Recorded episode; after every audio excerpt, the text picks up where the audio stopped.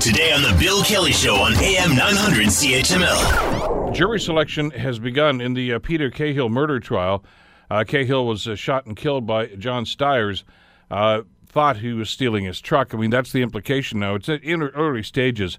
Uh, there's a very important uh, piece in the Hamilton Spectator today, written by uh, Susan Clairmont, award-winning uh, crime writer for the Hamilton Spectator, and it's it's not about the merits of the trial itself, as Susan writes about, but there's a process issue here that's very, very important uh, that uh, I think is is just overshadowing what's going on with jury selection. Susan Clairmont joins us on the Bill Kelly Show to talk about this. Good morning, Susan. How are you today?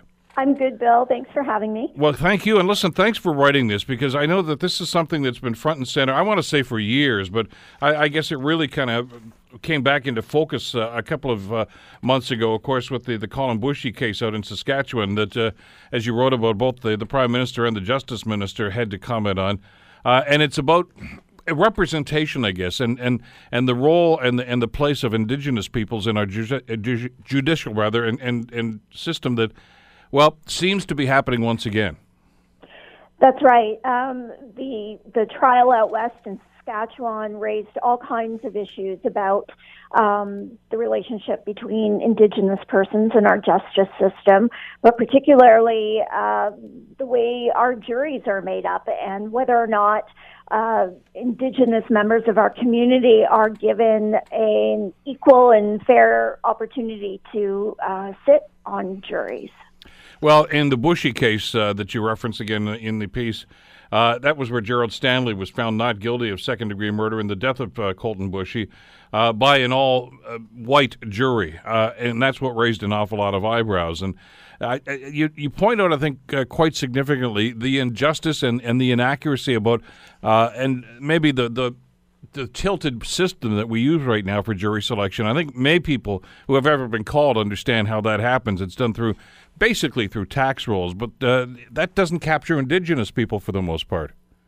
Well, that's right. Um, the way we select juries doesn't necessarily capture uh, people who live on First Nations reserves. Uh, the system that we have in place uh, uses um, municipal uh, tax rolls, as you said, and basically the same system that captures people for um, uh, the voter list. And those lists don't apply to reserves.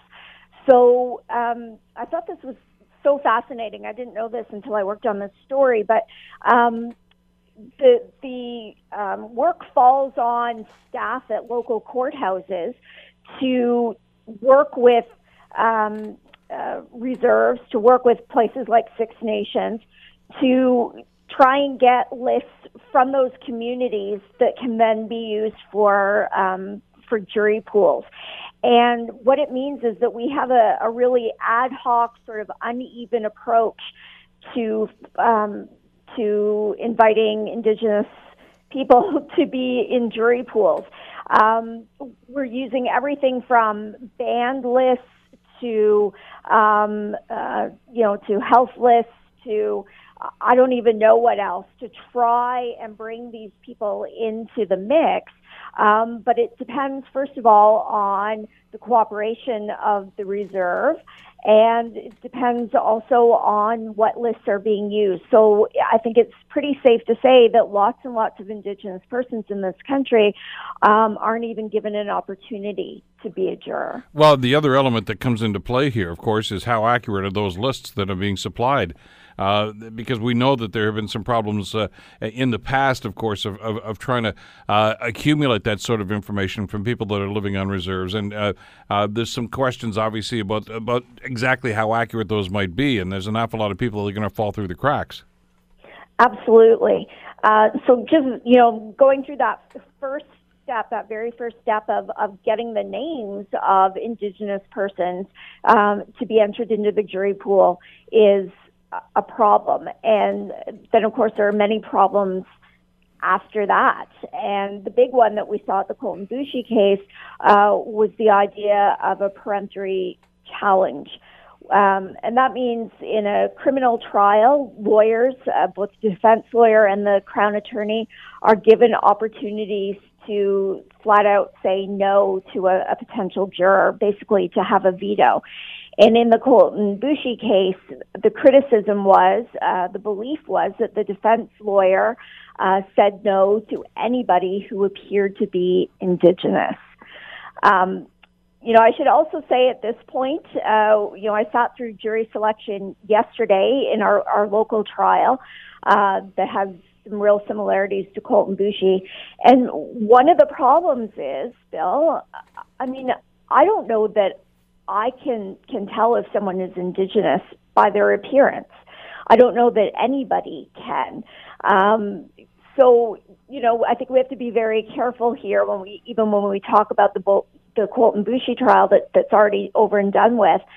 Um, there could have been somebody on that jury who identifies as Indigenous but wasn't seen by others as being Indigenous. Want to hear more? Download the podcast on iTunes or Google Play and listen to The Bill Kelly Show weekdays from 9 to noon on AM 900 CHML.